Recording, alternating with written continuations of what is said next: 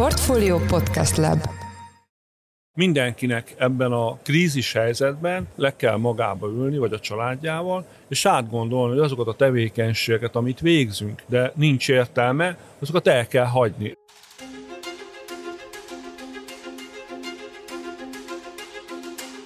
Szeretettel üdvözlünk mindenkit, ez itt az Alapvetés, a Portfólió mezőgazdasággal és élelmiszeriparral foglalkozó podcastje. Innen jelentkezünk az Agromasról, ez a felvétel most itt készül. Mai vendégünk Petőházi Tamás, a Gabona Termesztők Országos Szövetségének elnöke. Mostani témánk a gabona termesztés jelene jövője lesz, annak fényében, hogy alaposan átalakult körülöttünk az a környezet, amiben gazdálkodunk. Itt most elsősorban klimatikus környezetről beszélünk. Most, amikor ezt a felvételt készítjük, január van, és havat nem nagyon láttunk, az elmúlt napokban volt egy pár hópihe, és ez aztán rögtön el is olvadt. Úgy, hogy alapvetően azért a magyar mezőgazdaságnak a gerince, a szántóföldi növénytermesztés alapvetően arra van berendezkedve, hogy ilyenkor januárban egy megnyugtató, védelmező hótakarónak kellene lennie, tavasszal csapadéknak, nyáron egy viszonylag kényelmes, kellemes melegnek, de nem túl nagy hőségnek, és az őszi növényeknél egy eredményes betakarításnak, nyáron pedig egy, egy jó sikerült aratásnak, és aztán megjöhet a tél. Az elmúlt években ezt nem nagyon láttuk, ezt az ideális képet, amire ugye alapvetően a tankönyveink vagy a tanulmányaink utaltak, hogy ez lenne a jó lefolyása egy mezőgazdasági évnek. Azért is kérdezem ezt, kezdjük most rögtön az elején ezzel a januárral, az elmúlt években a tél az általában a téli asszályról szólt. Általában az volt már ősztől kezdve a termelőknek a legnagyobb problémája, hogy soha nem volt elegendő csapadék, télen, és eleve a tavasznak már úgy indultak neki az őszivetésű növények, amikor tavasszal keltek, hogy már egy nagy hátrányból indultak. Most, mint egy kicsit jobb lenne a helyzet, ősszel szintén téli asszályról beszéltek, de azóta azért elég sokat behozott, elég sok csapadék esett, és nem is kicsit feltelítődtek a talajok. Én most nem olyan régen voltam ilyen vidéki környezetben, és hát elég komoly sár is volt, tehát most, mint hogyha ezzel nem lenne probléma, most talán inkább a belvíz lesz egy-két helyen a gond de a hótakaró nincsen meg, az a fajta hideg, ami esetleg a kártevőket gyéríteni, az, az megint csak nincsen meg, egy kifejezetten enyhe, majdnem ilyen mediterránba hajló telünk van. Ebből a mostani helyzetből, most januárból mit lehet látni, amennyire előre lehet jósolni? Üdvözlöm a hallgatókat, Szervusz Lajos, köszönöm szépen a meghívást, nagyon megtisztelő, hogy rám gondoltatok. Ugye engedd meg, hogy kicsit visszább menjek az időbe, ugye 2022-ben egy történelmi asszály volt Magyarországon, aminek így utólag az a legnagyobb problémás, a legnagyobb tragédiát az okozta, hogy a folyóink vízhozama lecsökkent, lecsökkentek a vízszintek, és a talajoknak a vízszintje 4-5 méter csökkent, és ugye a kapás növényeknek a gyökere nem érte utól ezt a talajvízszint csökkenést, ennek következtében lett ez a borzasztó nagy terméskiesés, hogy egy harmada körül termett a kukorica, és éppen hogy a fele termett a napraforgóból. Ugye még a kalászosok azok rendben is voltak, azt lehet mondani, de már akkor látszott a nagy probléma. És ne felejtsük el, hogy ennek volt egy nagyon komoly lokalitási helyzete. Ugye dél-kelet Magyarországon jelentkezett az asszály, ott gyakorlatilag a kapás növényeket nullára is vágta, de ott már nagyon gyengék voltak a búzatermések is, és ami számomra megdöbbentő volt, ugye július elején voltam egy nagy részletes Dunántúli bejáráson, és rá egy három hétre megint voltam, hogy abban a három hétben a Dunántúli kapásnövények is tönkremettek, és ebből lett ez a hatalmas asszály és terméskiesés, hogy gyakorlatilag a csapadékhiány, a talajvízszint csökkenés, és így indultunk neki az ősznek. Mi a szövetségben nagyon féltünk attól, hogy ebbe a helyzetbe 2022. augusztus végén, szeptember elején nagyon sokan úgy fognak dönteni, hogy nem fognak vetni mert egyszerűen kilátástalan volt a helyzet, és hál' Istennek szeptemberben volt annyi csapadék, hogy időbe elvetették az őszi káposztarepcéket, elvetették a búzákat, és ez a csapadék elég volt arra, hogy ezek a vetések kikeljenek. Messze nem lehet azt mondani, hogy a talaj vízkészletek visszatöltődtek volna. Gyakorlatilag egy 200 mm csapadék hiányzott a talajokban abban az időben, de a felső réteg át volt nedvesedve, ennek következtében lett az, hogy jók lettek az őszi vetések, jó, jó időben kikeltek szépen. Ugye hát a asszály miatt hamar lekerültek a kapásnövények, így nagyon nagy jó ütembe tudtuk elvetni a őszi kalászosokat és az őszi káposztarepcét. Engedd meg, vagy engedjék meg, hogy a, az őszi káposztarepcéről mondjak valamit, ugye 180 ezer hektár lett elvetve, mi azt gondoltuk, hogy az elmúlt évek viszonyai miatt ilyen 150 ezer hektárnál nem lesz több de mégis a termelők többet vetettek. Ennek egy oka volt, egy ilyen 70-80 ezer hektára a vetőmagos cégek ingyen adtak vetőmagot azzal a dologgal, hogyha nem sikerül az őszi káposzta repcevetés, akkor majd napraforgót adnak tavasszal, és akkor kell kifizetni a vetőmagot. Így az a hatalmas területkiesés, amire számítottunk őszi káposzta repce tekintetében, az hál' Istennek nem valósult meg. Az őszi vetésekkel kapcsolatban még elmondanám, hogy többet vetettünk mindenből, mint amit szerettünk volna. Ugye az elmúlt években a legjobban az őszi árpa szerepelt ezben a viszontagságos időkben. Egy 335 ezer hektártól többet sikerült elvetni. Egy ilyen 300 ezer hektár szokott körülbelül az őszi árpába lenni. Ez most több lett igazán lehetne több is, ez egy jó, jó kis növény, szeretjük mi termelők, a búzából újra eljutottunk egy millió hektár fölötti vetésterületre, ez az elmúlt években nem volt, tehát gyakorlatilag azt lehet mondani, hogy jó volt, és még ami nagyon érdekes, a tritikále tekintetében ott is 73 ezer hektár lett elvetve, tehát a, igazán azt lehet mondani, hogy a tritikálé is elmehetett volna majdnem 100 hektárig, csak nem volt, nem volt szabad vetőmag, már nem lehetett vetőmagot kapni, úgyhogy nagyon nagy keletje lett az őszi vetéseknek, ugye a megfelelő csapadék viszonyok miatt, a javuló csapadék viszonyoknak, az, hogyha közgazdaságilag nézem, mert azért itt lehet arról is mondani dolgot, én úgy látom, hogy nagyon sok termelőnél a bekerülési költségek, a termelési költségek versenyeztek, és azért választották az őszi kalászos növényeket a portfólióba, és vetettek ilyen növényeket, többet, mint amire terveztek és szoktak, azért, mert ezeknek a bekerülési költsége a legalacsonyabb a többihez képest, Ugye egy kicsit, hogyha megnézzük ezt is, egy, egy ilyen közgazdasági izét, ha nyitottunk már, az elmúlt években ilyen 400-470 ezer forint környékén lehetett megtermelni egy hektár kalászost. Ezt úgy látjuk, hogy 2022-23-ban még visszafogott input felhasználás mellett is egy 600-650 ezer forintba fog kerülni egy hektár kalászos előállítása.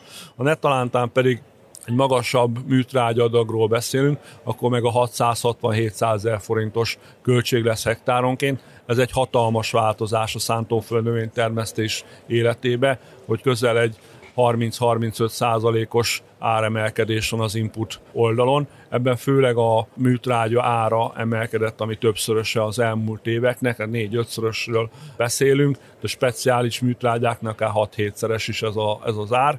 Bízunk benne, hogy ez majd rövidesen rendeződik a energiárak csökkenésével, de egy biztos, hogy a nagy visszaesést okoz ez a felhasználásban, az a magas áremelkedés. És hogyha visszatérhetek, megengeded az időjárásra, akkor pedig november-decembertől pedig elindultak a csapadékok, ami teljesen szokatlan a, ugye ebbe a klímaváltozásos időszakban, és elkezdtek feltöltődni a talajok, nagyon jók nekünk ezek ez a csapadékok jönnek. Jó lett volna tényleg, hogyha van egy két-három hetes hótakoró és hótakoró formájában is jöjjenek ezek a dolgok. Ugye a kártevő kórokozók áttelelését akadályozza meg az, hogyha hideg van, fagy van és hótakaró van.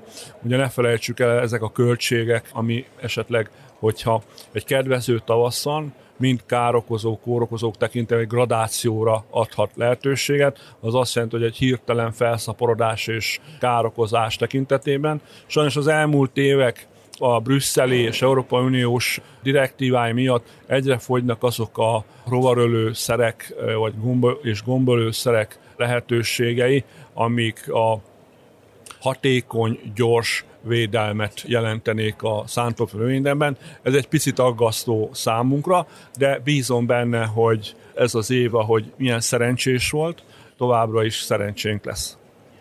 Említetted ugye, hogy egy millió hektár fölé ment valamivel a, a búzavetés területe, és ugye ez egy millió hektár alatt volt éveken keresztül. Én nekem van egy olyan prekoncepcióm, hogy ennek azért a vetés költségei, tehát az input költségek, a bekerülési költségek mellett azért az is az oka, hogy a búzát akkor learatják, mielőtt ezek az igazán nagy hőhullámok jönnének. Tehát talán ezeknek a nyári borzasztó asszályoknak, hőségeknek, hőségriadóknak nem annyira kitett növény, és azért hát valljuk be, mondjuk más növényekkel együtt, vagy összehasonlítva azért egy viszonylag egyszerűbben termeszthető növény, tehát talán azt gondolom, hogy, hogy ez az előnye is megvan. Ugyanakkor, ha azt mondod, hogy 6-700 ezer forint ra nőhet egy hektárra bekerülési költség, akkor az meg elég egyértelmű, hogy még a mostani árak mellett sem elég az országos termés átlagot teljesíteni, ami ugye ilyen 4-5 tonna között van hektáronként, azzal itt nem lehet nyerni ebben a játékban.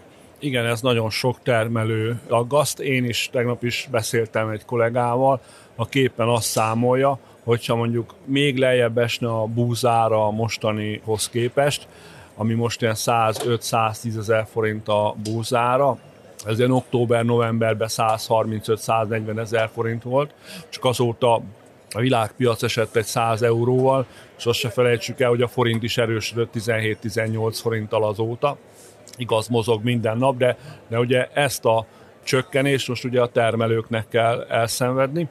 Ugye egyértelműen ez azt jelenti a kollégám számításai szerint, hogy 6, 6 tonnás termés lenne a kalászosból, mondjuk búzából a fedezeti pont.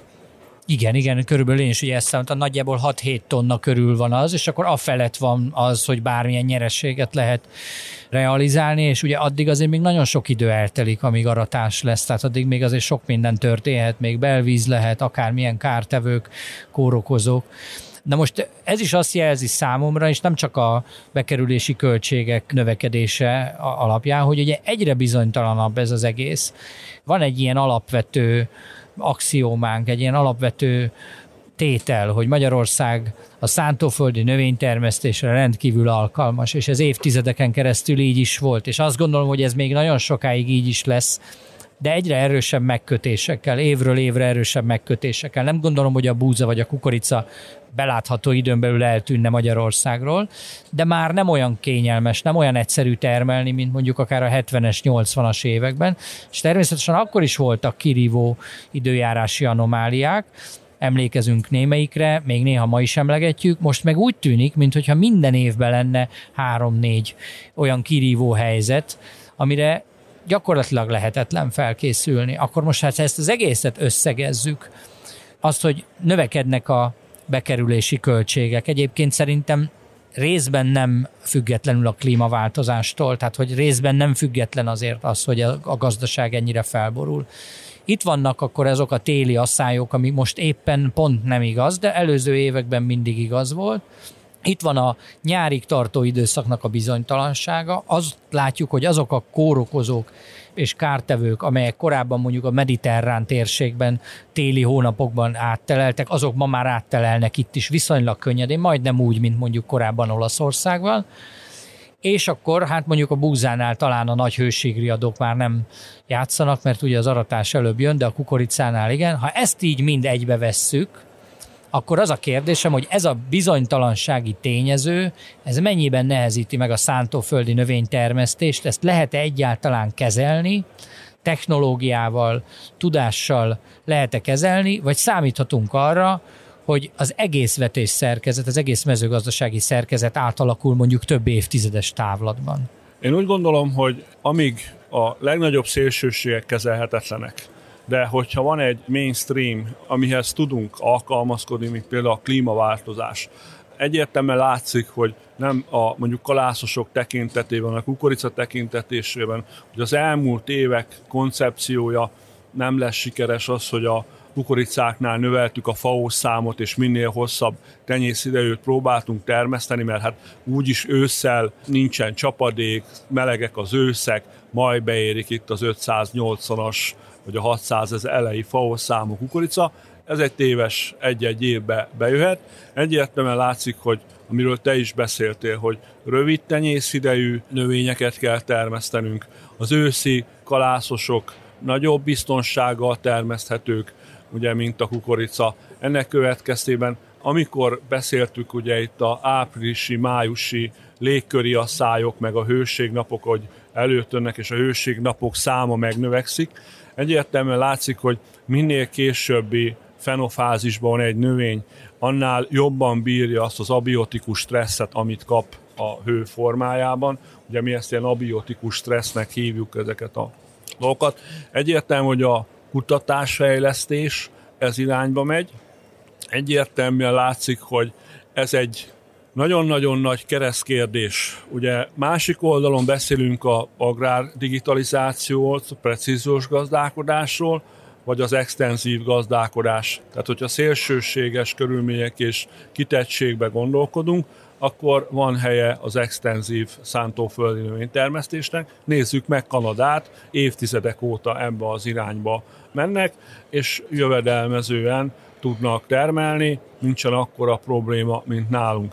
Egyértelműen látszik viszont az, hogy ahol mi dolgozunk itt közép és az Európai Unió tagja vagyunk, nekünk az uniós mainstreamhez is alkalmazkodni kell. Megkerülhetetlen az egy magyar szántóföld növénytermesztő tekintetében, hogy ne alkalmazzuk a brüsszeli elvárásokat, ez a zöldítés és a, ezek a folyamatok elindultak eddig is zöldek voltunk, tehát mi eddig is vigyáztunk, hát a saját földemen gazdálkodok, hát ki, ki vigyázzon rá, ha nem én. Ugye a másik nagy érvünk, akkor ezt, amit nem szoktak elismerni, mi fizetjük a permetezőszer, tehát nem kapom senkitől ajándékba. Feleslegesen nem permetezünk. Azért el kell menni, meg kell rendelni, és ki kell fizetni. Mi termelők környezettudatosan és nagyon megfontoltan gazdálkodunk és termelünk, nem próbáljuk terhelni a környezetünket, csak ugye eljutottunk oda itt az Európai Unió követelmények szintén, hogy ezt most be is kell bizonyítani, és transzparensé kell tenni. Ennyi a, a változás. Én úgy gondolom, hogy a termelők többsége ezeket fel fogja ismerni, és meg fogja lépni, hogy a generációváltást ezt mennyire fogja meggyorsítani, azt nem tudjuk. Ugye vannak már azért itt tapasztalatunk az elmúlt időkből, Ugye minden évben 2500-zal kevesebb terület alapú igénylés érkezik be most már az államkincstárhoz előtte ugye az MVH-hoz. Tehát számosságában csökken igen, a benyújtott igények száma. száma. Igen, tehát a föld az nem csökken, igen. csak a számosságában csökken, és ugye amikor pedig uniós támogatási rendszerváltás van, akkor ez a 2500-as száma többszöröse, többen döntenek úgy, hogy ebbe az új rendszerbe már nem vágnak bele. Tehát ugye erre kell számolni most is majd ebben az évben. Igen, ez érdekes, hogy a generációváltást említed, azért is kérdezem ezt, mert ugye említettük az előbb, hogy van Magyarországnak egy országos búza termés átlaga, ami ugye 4-5 tonna között szokott minden évben mozogni, és erről a 4-5 tonnáról még az idézőjelbetett béke években is korábban is elmondtuk, hogy az, aki az országos átlagot teljesíti, az valószínűleg olyan nagyon nem keres ezen, vagy egyáltalán nem attól függően, ugye ez mindig egy ilyen mozgó célpont, ráadásul sok minden mozog egyszerre, mert a bekerülési költség is, a terményárak is, az sem mindegy, hogy mikor adja el, de hogy az országos átlag teljesítése a saját földemen, az kevés volt már a korábbi években is. Most azt látjuk, hogy az drámaian kevés, tehát már a 6 tonna körül, ugye, ahogy említetted, az a fedezeti pont.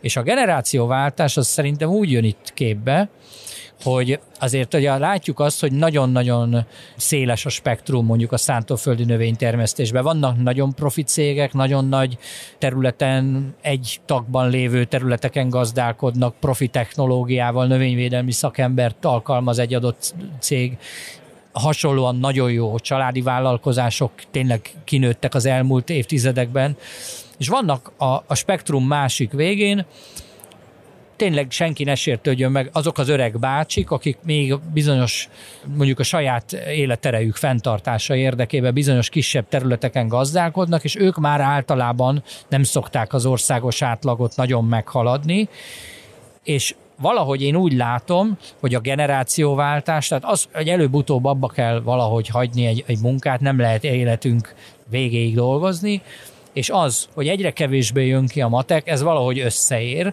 és ebből valahogy kialakul egy koncentráció, mert ahogyan mondtad, a föld az megmarad, csak akkor tulajdonképpen onnantól fogva a nagy profi cégek, az idézőjelbe téve fiatalabbak, át fogják venni ezt az egészet, és tulajdonképpen ezek a nagy kataklizmák, ami most például egy ilyen bekerülési áraknál, meg terményárak csökkenésébe kijön, ezek mint hogyha lendítenének még egy dolgot. Ezt jól látom, hogy a generációváltás meg ezek a gazdasági nehézségek így összeérnek? Igen, igen, nagyon köszönöm ezt a kérdést, a kedvenc témám mostanában.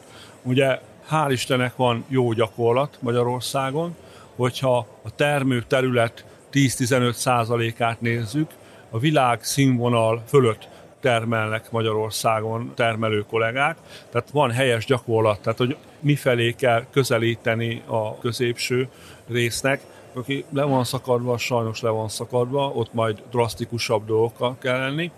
Az egyik dolog, hogy vannak jó példák, nem is kevés. Tehát, hogyha így nézzük, a termőtölet 10-15 százalékáról beszélünk, ha sikerülne megduplázni, akkor olyan 30 százalék körüli területen tudnánk világszínvonal vagy világszínvonal fölötti termelni, és egyébként megvan a lehetőség a középső csapatnak, az pedig két dolog van, hogy vagy egy jó vállalatirányítási rendszerrel, vagy egy kockás üzletben leírva, átgondolva a dolgokat, mindenkinek ebben a krízis helyzetben le kell magába ülni, vagy a családjával, és átgondolni, hogy azokat a tevékenységeket, amit végzünk, de nincs értelme, azokat el kell hagyni. És most van a lehetőség olyanokra, ami eddig ez a krízis hozott, amit meg lehet lépni. Kicsit más példát hadd mondjak, 17 éve csinálunk egy összehasonlító kísérletet kukoricában. Ugye ez négy ismétléses kísérletek voltak, búza, kukorica és egy pár éve repce tekintetében, tehát azt mondtuk, hogy négy ismétlés van, hogy a költségek növekedése meg minden, gondoljuk át a dolgokat, és több óra emlemzés után rájöttünk arra, hogy a negyedik ismétlést el lehet hagyni, mert a 17 év alatt kettőször nyúltunk hozzá, vagy az adatok feldolgozásába. Ezt a három évvel ezelőtt mondtam volna egy megbeszélésen, akkor azt mondták volna, hogy Tomikám hülye vagy.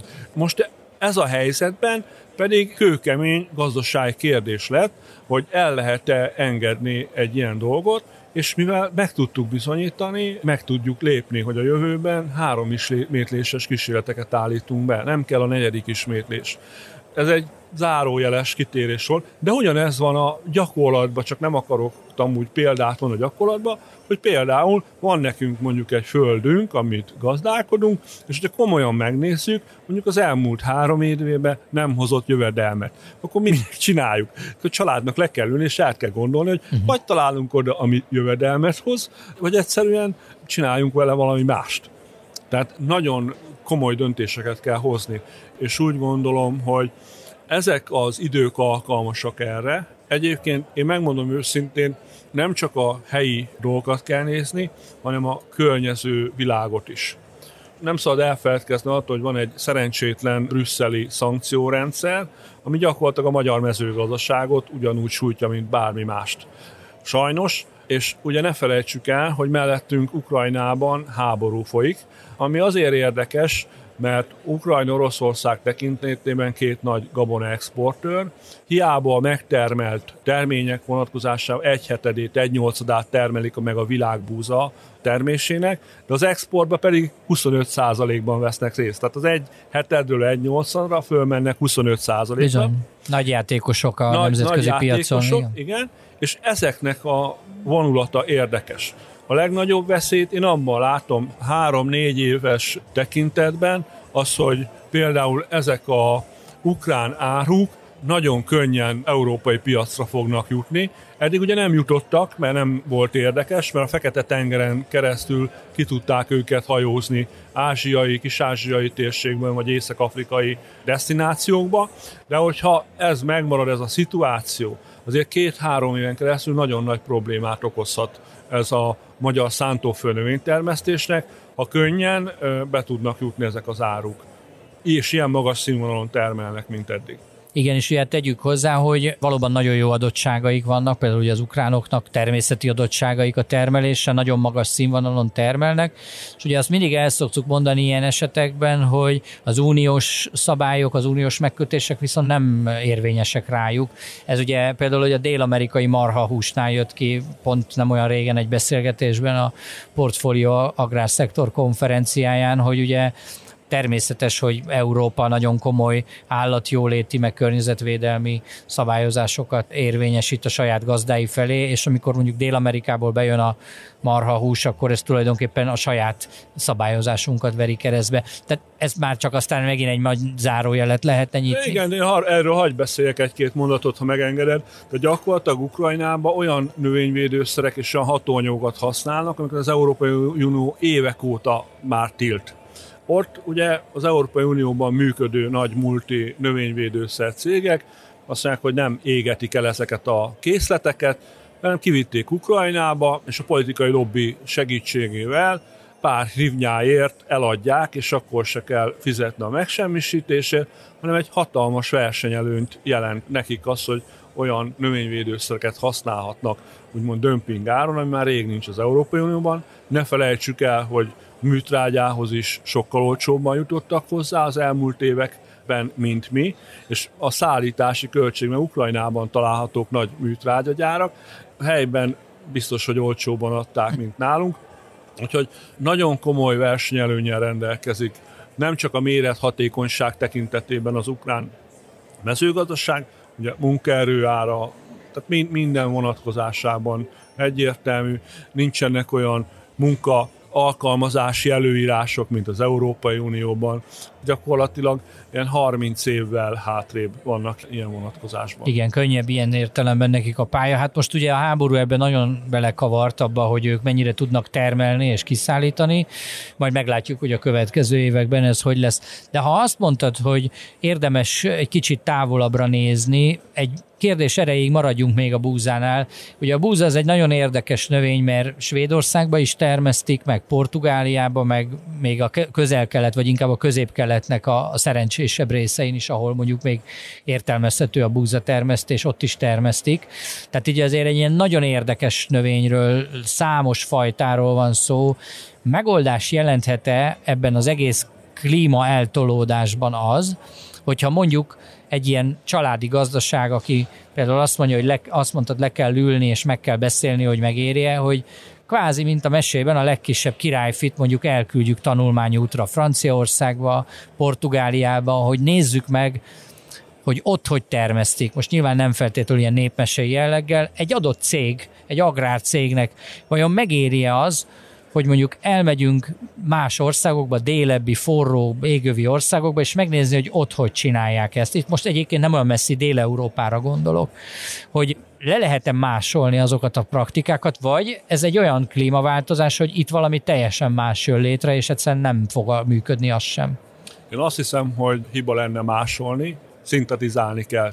El kell menni, és nem csak Dél-Európába kell elmenni, ugye Dél-Európa már lépett ebben az ügyben, ők gyümölcsöt termelnek a volt búza termőterületeken, mert ugye nagy a turizmus, el lehet adni, tehát ők abba az irányba mentek el, hogy egységi területről nagyobb bevételt hogy lehet szerezni, és nem a termesztés intenzifikálták, vagy extenzifikálták, hanem más kultúrákat hoztak oda létre, és avval próbálkoznak.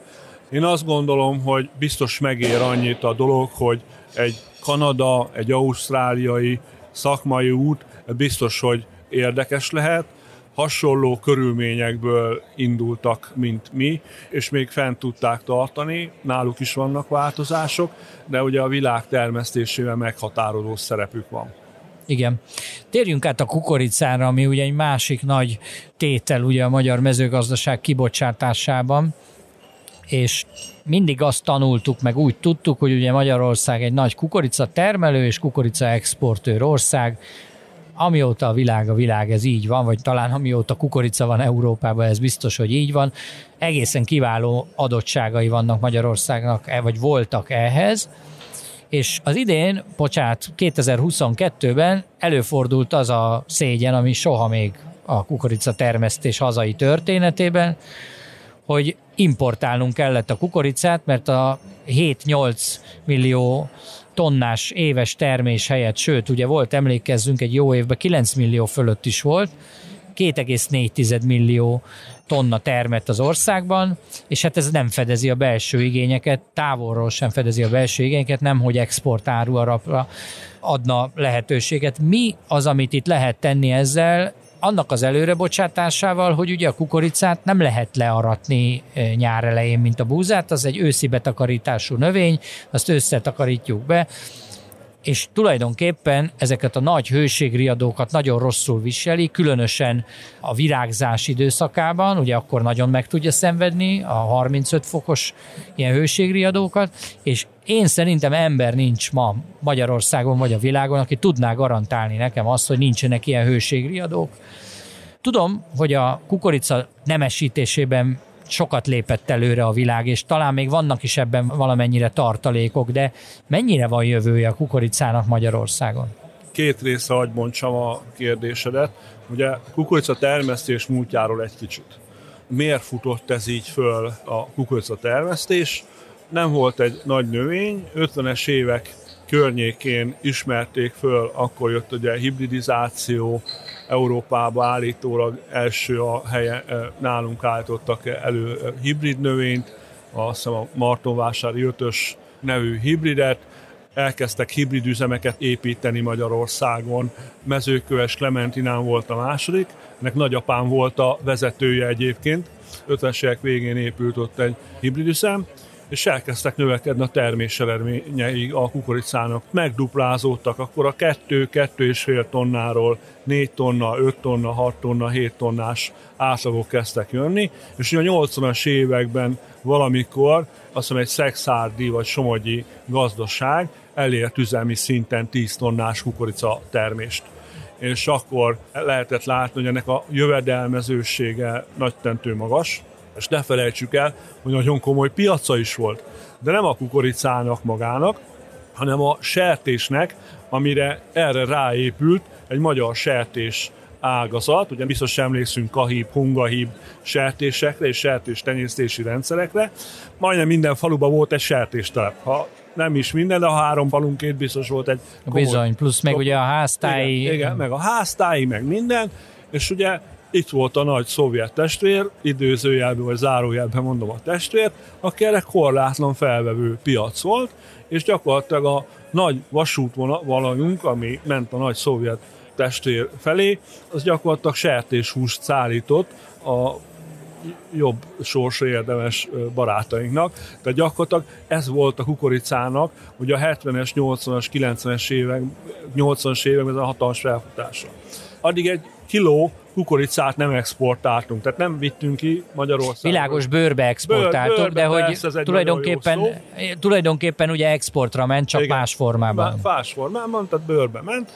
És ugye jött a 90-es évek eleje, ugye akkor kiderült, hogy a barátunk mégse a barátunk, meg nem testvérünk, és akkor ugye a szovjet piacot egy az egybe elvesztettük és akkor ugye a termesztés, a termesztés technológia megvolt, a lendület megvolt, új piacokat kellett keresni, így ebből ugye jött az a uszályos kiszállítás, vagy uszályba elkezdtünk egy-két-három millió tonna kukoricát évente kiszállítani az országból. Ugye az állattenyésztés a 9 millióról leesett 3 millióra, mondjuk a sertés létszám pár év alatt, és ugye ne felejtsük el, hogy ebbe a dologban, ez a 2000-es évek közepéig fent állt ez az anomália, hogy termeltük a kukoricát, lett egy komoly exportáró alapunk, amit meg vagy ki tudtunk vinni, vagy nem tudtunk kivinni, és ugye rengetegen bosszankodtak azon, hogy a Dunában van elég víz, vagy nincs. Mondjuk nem a bős nagymaros szeretném most ebből újra nyitni ezt a történetet, de gyakorlatilag ilyen plusz probléma is bejött. Akkor szembesültünk azzal még, hogy euró, forintárfolyam, dollár-euró árfolyam változások, és még nem csak a termelést kockázatát növelték, hanem mint tényezőket a Duna vízszint mellett, ez is bejátszott a termelésbe. Bonyolódott a kép, az Bonyolódott biztos. a képet, és akkor utána megtalálták a lehetőséget, ugye jött két nagy befektető, és Magyarországon etanol üzemet hozott létre. Ugye először kisebb volumenbe, de ugye most azt lehet mondani, hogy 1-1 millió tonna körül vásárolnak meg, és egy harmadik üzem is létrejött, ami 500 ezer tonnát tud feldolgozni évente, de gyakorlatilag úgy indulunk, hogy helyből van két és fél millió tonna kukorica igény. Így viszont a termelésnek megvan a helye, és még a hogy növetkezett a termelési szint és az igény, így még meg is maradt a két és millió exportáró alap. Tehát gyakorlatilag Magyarországon nem probléma, volt probléma, ha 7-8 millió tonna kukorica termet, nagyon komoly belső felhasználás van, és nagyon komoly exportáról. Igazán minket ebbe a történetbe Brüsszelbe nem értettek meg. Rengeteget fiatalabb koromban én is az EU csatlakozás környékén jártam Brüsszelbe, mindenféle tárgyalásokon részt vettem, meg minden. Egyszerűen nem értették meg a magyar termesztést, meg a ta- magyar helyzetet, abból kifolyólag, hogy az Európai Unió egyébként nettó kukorica importőr. És ugye biztos emlékszenek a hallgatók is arra, hogy 94-ben egy megállapodás alapján beengedtünk Dél-Amerikából 2 millió tonna GMO-s kukoricát Spanyolországba évente, meg 500 ezer tonnát Portugáliába, mert ugye abból a térségből már kiszorult a kukoricatermesztés, és akkor majd kell valahova. Tehát ebbe a helyzetbe pontosan nem tudom hány tagállam volt, 24-25 tagállam volt az Európai Unióban, de nem értették, Magyarországnak speciális helyzete volt, és nem értették egyébként a mi helyzetünket. Ebből voltak ezek az anomáliák, hogy azt hitték, hogy az a megoldás erre, hogy az intervenciós raktározás megszüntetjük, akkor majd megoldódik a probléma, de hát nem, nem oldódott meg a probléma. A kérdésed másik fele pedig... A jövő, igen. Jövő kérdése. Szeretném így előre, tehát ilyen kívánság szintjén, hogy én nagyon bízom benne, hogy ami 2022-ben történt, az az én életemben már nem történik meg még egyszer. Ez az asszály, ami, ami bekövetkezett. Úgy legyen, de a kutatók azt mondják, hogy sajnos erre számítani Igen, kell, és én, én is, én de- sok szép születésnapot kívánok még neked, és addig még valószínűleg lesz ilyen. Köszönöm szépen, bízom benne, hogy még lesz sok szép születésnapom, és látom majd a családomat, a gyerekemet, de remény, ki- kívánság is lehet ilyenkor, hogy belekezdjek a komoly részébe. Egyértelműen látszik, hogy új kihívások vannak, koncepcióváltozás kell a kapásnövények tekintetében. Az elmúlt évek stratégiája az, hogy abból próbáltunk jó kukorica termést csinálni, hogy a FAO számokat megnöveltük, és mindenki egy ilyen 100-150 FAO számmal hosszabb tenyészidejű kukoricát kezdett el termeszteni, mint mondjuk 5-8 évvel ezelőtt, ez nem megoldás, gyakorlatilag vissza kell térni a 300 FAO elejé hibridekre, mert azok még, ha időben el vannak vetve, a stresszt, ezt az abiotikus stresszt, amit ez a hőhullám okoz, azt jobban viselik, mint a távoli tenyészidők. Említettem az előbb, 17 éve van kísérletünk ebben, és egyértelműen látszik az, hogy az extrém időjárási körülmények között nincs különbség a 400-as, 500-as számú eredmények között, és általában kevesebbet teremnek, mint a 300-as számú hibridek, ilyen extrém körülmények között. Tehát vissza kell erre állni, időbe ők el kell vetni, sokkal tudatosabban, sokkal kevesebb művelettel kell a növényeket elvetni, minél kisebb taposással, és nagyon-nagyon komolyan oda kell figyelni, hogy a talajban lévő vizet megőrizzük, egy-két záró műveletet kell csinálni abban tekintetében, hogy a víz, a csapadék, ami már benne van a talajban, abból minél kevesebb párologjon el a talajon keresztül, inkább a növény párologtasson. Egyértelműen a fajta választásban és a fajta, vagy a hibrid nemesítésben is ezt be el kell gondolkodni, hogy nekünk kell-e 16 tonnás üzemi eredményt tudó kukorica, vagy tudjon 8 de azt egy extrémebb körülmények közt is tudja. Ez egy termelői döntésnek kell, hogy legyen. Nagyon sokat beszélünk az elmúlt időben az öntözés fejlesztésről. Nagyon fontos, nagyon fontos is, hogy legyen, de például a 2022-es viszonyok mutatták azt, hogy mindenre az sem jó. De gyakorlatilag arra kell legtöbbet figyelni, hogy a folyóinkon ne szaladjon ki a víz, hanem a talajainkban meg kell tudni tartani a vizet, és hogyha valami extrém helyzet van, nagyon gyors és katasztrofális talajvízszint csökkenés ne legyen.